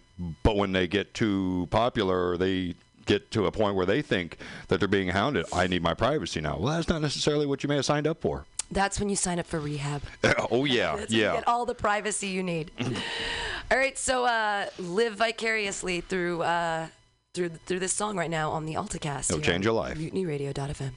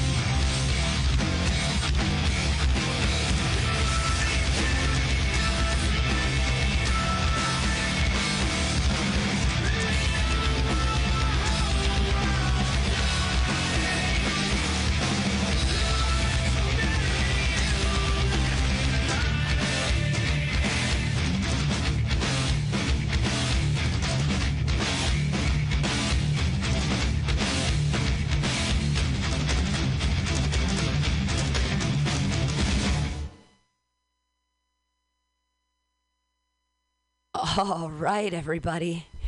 That was Tool Vicarious. Oh yeah, now I'm ready to start talking. That always gets me fired up. uh, there was some brain sperm coming out of the uh, end of that video. Uh, crazy stuff. We're being infiltrated right now by the brain sperm. Don't listen to them. don't. They're like Jehovah's Witnesses Abs- sometimes. Don't listen to Kanye. Go make your own music. How about that? Well, listen to listen to what you want, but there's this one song right now that is so poppy and I don't want to listen to it and I don't want to hear it and it's constantly in my head and it is so bad. It is it is so bad. How bad is it? Uh, it, it is so bad that I can't even tell you what song it is because then it'll be in my head again for the whole day. Pop music is the devil. You know what the sad part about it is, though? This particular song, I have an uncontrollable urge to dance to it every time because it has firmly lodged itself in the back of my psyche. Oh, because we're moving to pop music next. Yeah. Yeah, Maroon 5 can get in your head. I actually, um, I watched, a, I, I babysit for small children uh, who love pop music, and they show me things on the iPad and, and this stuff. And they showed me this one video that's a Maroon 5 song where the video is they're crashing all of these weddings and then singing the same song to all the brides, and the brides get so excited, and I swear to you, I started crying. Really? What was so tearful about it that? It's just the excitement on people's face when they're like, Maroon 5 is at my wedding! And they start crying and like kissing their new husband and freaking out, and the whole group is like insane. And it's so weird.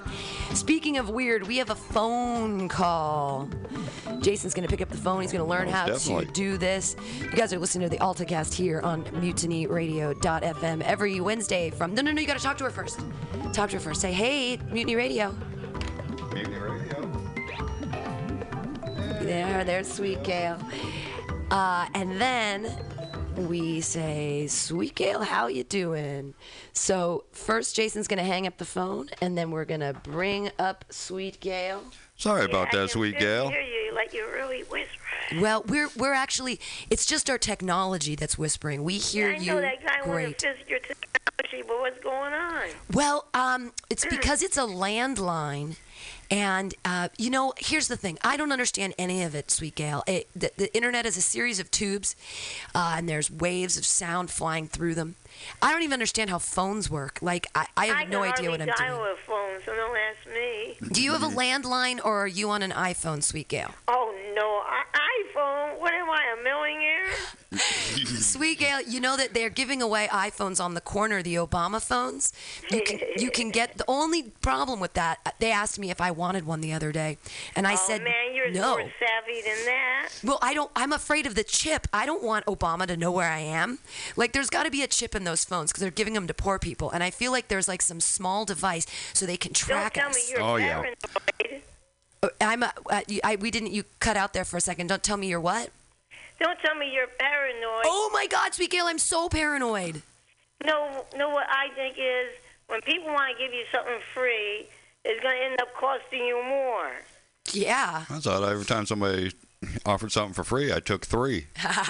Yeah, it's free what they're giving you, but the cost down the line is going to cost you more. Right. Hey, did you ever read the book by um, Stephen King called The Cell? Where um, oh every- yeah, isn't that a great book? That was an awesome book. Everyone who was on their cell phone, like at this one moment in time, some weird thing happened, and they all became these crazy zombie face-eating people. Yeah, it was like a pre-World War Z, Yeah. World War Z book. Absolutely. Stephen oh yeah, King. World War Z. Woo. Um, Sweet Gail, what do you do all day? What's your? T- tell us a little bit about Sweet Gail's. What do I do all day? Your average Wednesday. Tell us your average Wednesday. It's the same as always. I play on the phone and watch a lot of TV. What's your favorite TV? I like Dr. Phil. Oh yeah. You like you know, Dr. I found out something recently from Dr. Phil. This is very interesting. What is the number one thing people don't like and people fear? O- Obama. No rejection. Ah. Rejection. That's the one thing all over the world is the same. All people are that they don't like rejection. Oh. That's the basis of, I guess, everything. They don't like rejection. But so much Doesn't of matter what society you're in. No one likes to be. Everyone wants to be accepted. That's the root thing right That's there. one thing they don't want. want. They don't want to be rejected. Sweet Gail, you're accepted. And the one exactly thing they right. do want, they want to be accepted. Right. Well, I have an example of this. Um, there was a there was a comedy fight. there was a physical fight between comedians, and that's what it was.